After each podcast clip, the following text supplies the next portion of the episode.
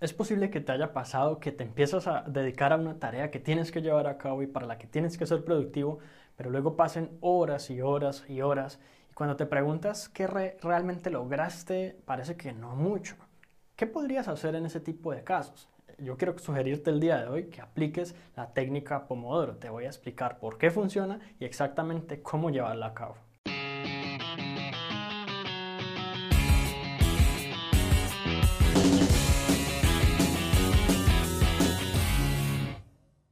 Técnica Pomodoro básicamente es una manera de distribuir el tiempo en las actividades de una manera muy particular. Por lo regular lo que hace la mayoría de la gente cuando tiene cierto trabajo, cierta tarea que hacer, es simplemente empezar y demorarse cuanto tiempo sea necesario, de pronto hasta terminar o incluso hasta que ya sea muy tarde para ya eventualmente irse del trabajo o acostarse a dormir si está en la casa o cualquier otra cosa. Sin embargo, digamos que esta técnica hace como que las cosas cambien un poquito y es buena por varias razones, porque básicamente esos son los pasos para llevarla a cabo. El primer paso es escoger una tarea, una sola, no varias, no, la idea aquí no se trata de llevar a cabo varias cosas al tiempo ni de querer, creerse más productivo porque estamos haciendo múltiples cosas, sino de escoger una de ellas.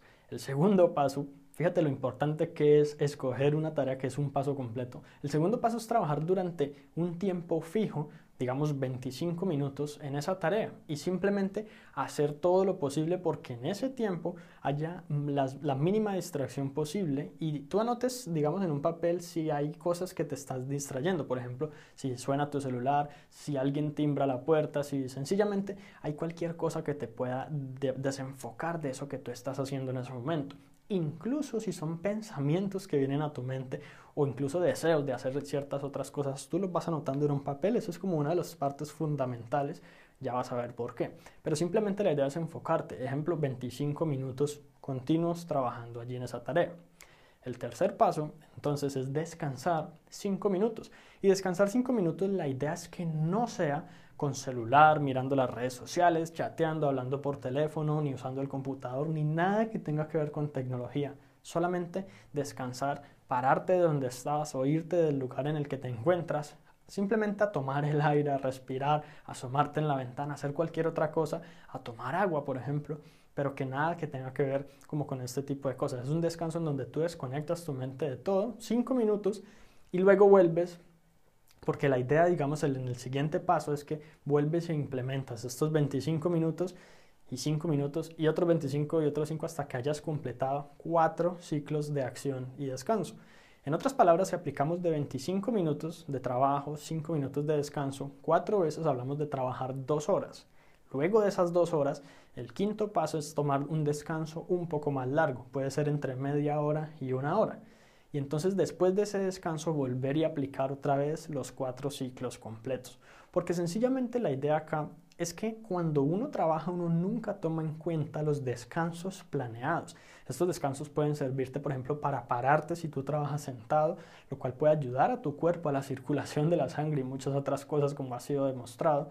También puede ayudarte a que te mantengas hidratado si en cada uno de estos descansos te tomas medio vaso de agua, incluso un vaso de agua. Y también pueden ayudarte a tus ojos. Si tú mantienes tus ojos pegados en una pantalla todo el día te va a afectar muchísimo. Entonces, además de esto, ayuda como que reinicies tu enfoque y tu concentración simplemente porque no estás tanto tiempo allí en esa misma actividad repetitivamente una y otra vez, lo cual además de todo te ayuda en términos de motivación. La pregunta es, ¿por qué funciona tan bien esta estrategia en términos de productividad? Y la primera razón es que tú tercerizas el tema de cuándo tomar acción y durante cuánto tiempo. Una de las cosas que uno no tiene en cuenta es que para ser productivo uno debe tratar de liberar a la mente de cuánta cosa sea posible. Sencillamente, si tú estás pensando, por ejemplo, si tú estás tomando acción en este momento en una tarea y no sabes cuándo vas a terminar y aparte tienes otras cosas por hacer y no sabes cuándo las vas a hacer, todo eso va a estar funcionando y trabajando en tu mente en ese momento, lo cual te va a distraer muchísimo y te va a impedir ser tan productivo como podría hacerlo. Si tú aplicas la, la técnica de Pomodoro y escoges una actividad, cuando estés trabajando en esa actividad sabes que solo tienes que preocuparte por esa actividad. Además sabes cuándo empiezas y sabes cuándo terminas y sabes cuánto tiempo descansas y cuándo vuelves y empiezas y cuándo descansas más tiempo.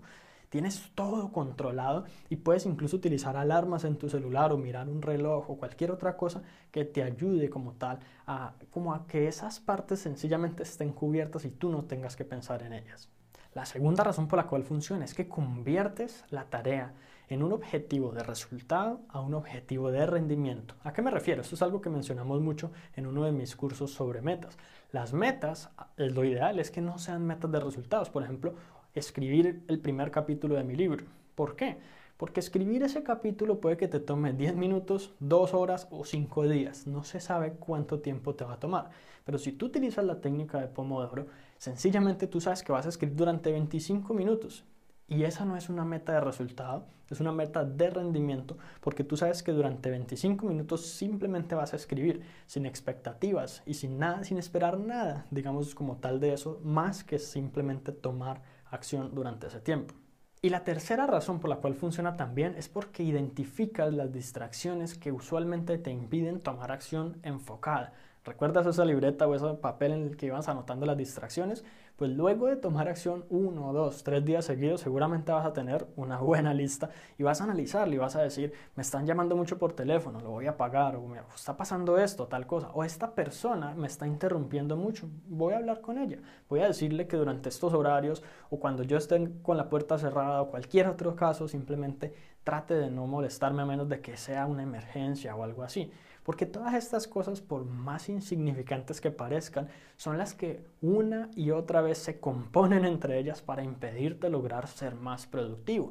Y eventualmente ser más productivo, obtener esos resultados y rendimientos que deseas y tener el tiempo libre para las cosas verdaderamente importantes, porque sencillamente no todo es trabajo.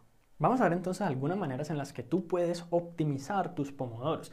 Y la primera es, quizás 25 minutos no sean lo adecuado para ti. Es posible que tú trabajes mejor 50 minutos seguidos y descanses 10 minutos. Pero la idea es que fíjate que tratamos de hacer 5 veces más trabajo que descanso. En el caso de 25 versus 5 o 50 versus 10, siempre el descanso es 5 veces menos tiempo que el trabajo como tal siempre tratando de mantener cuatro ciclos completos de trabajo y descanso, trabajo y descanso, trabajo y descanso, trabajo y descanso, antes de tomarte un descanso un poco más largo, en el que incluso es bueno de pronto comer un snack o incluso ir a almorzar si ya es hora o cualquier otra cosa.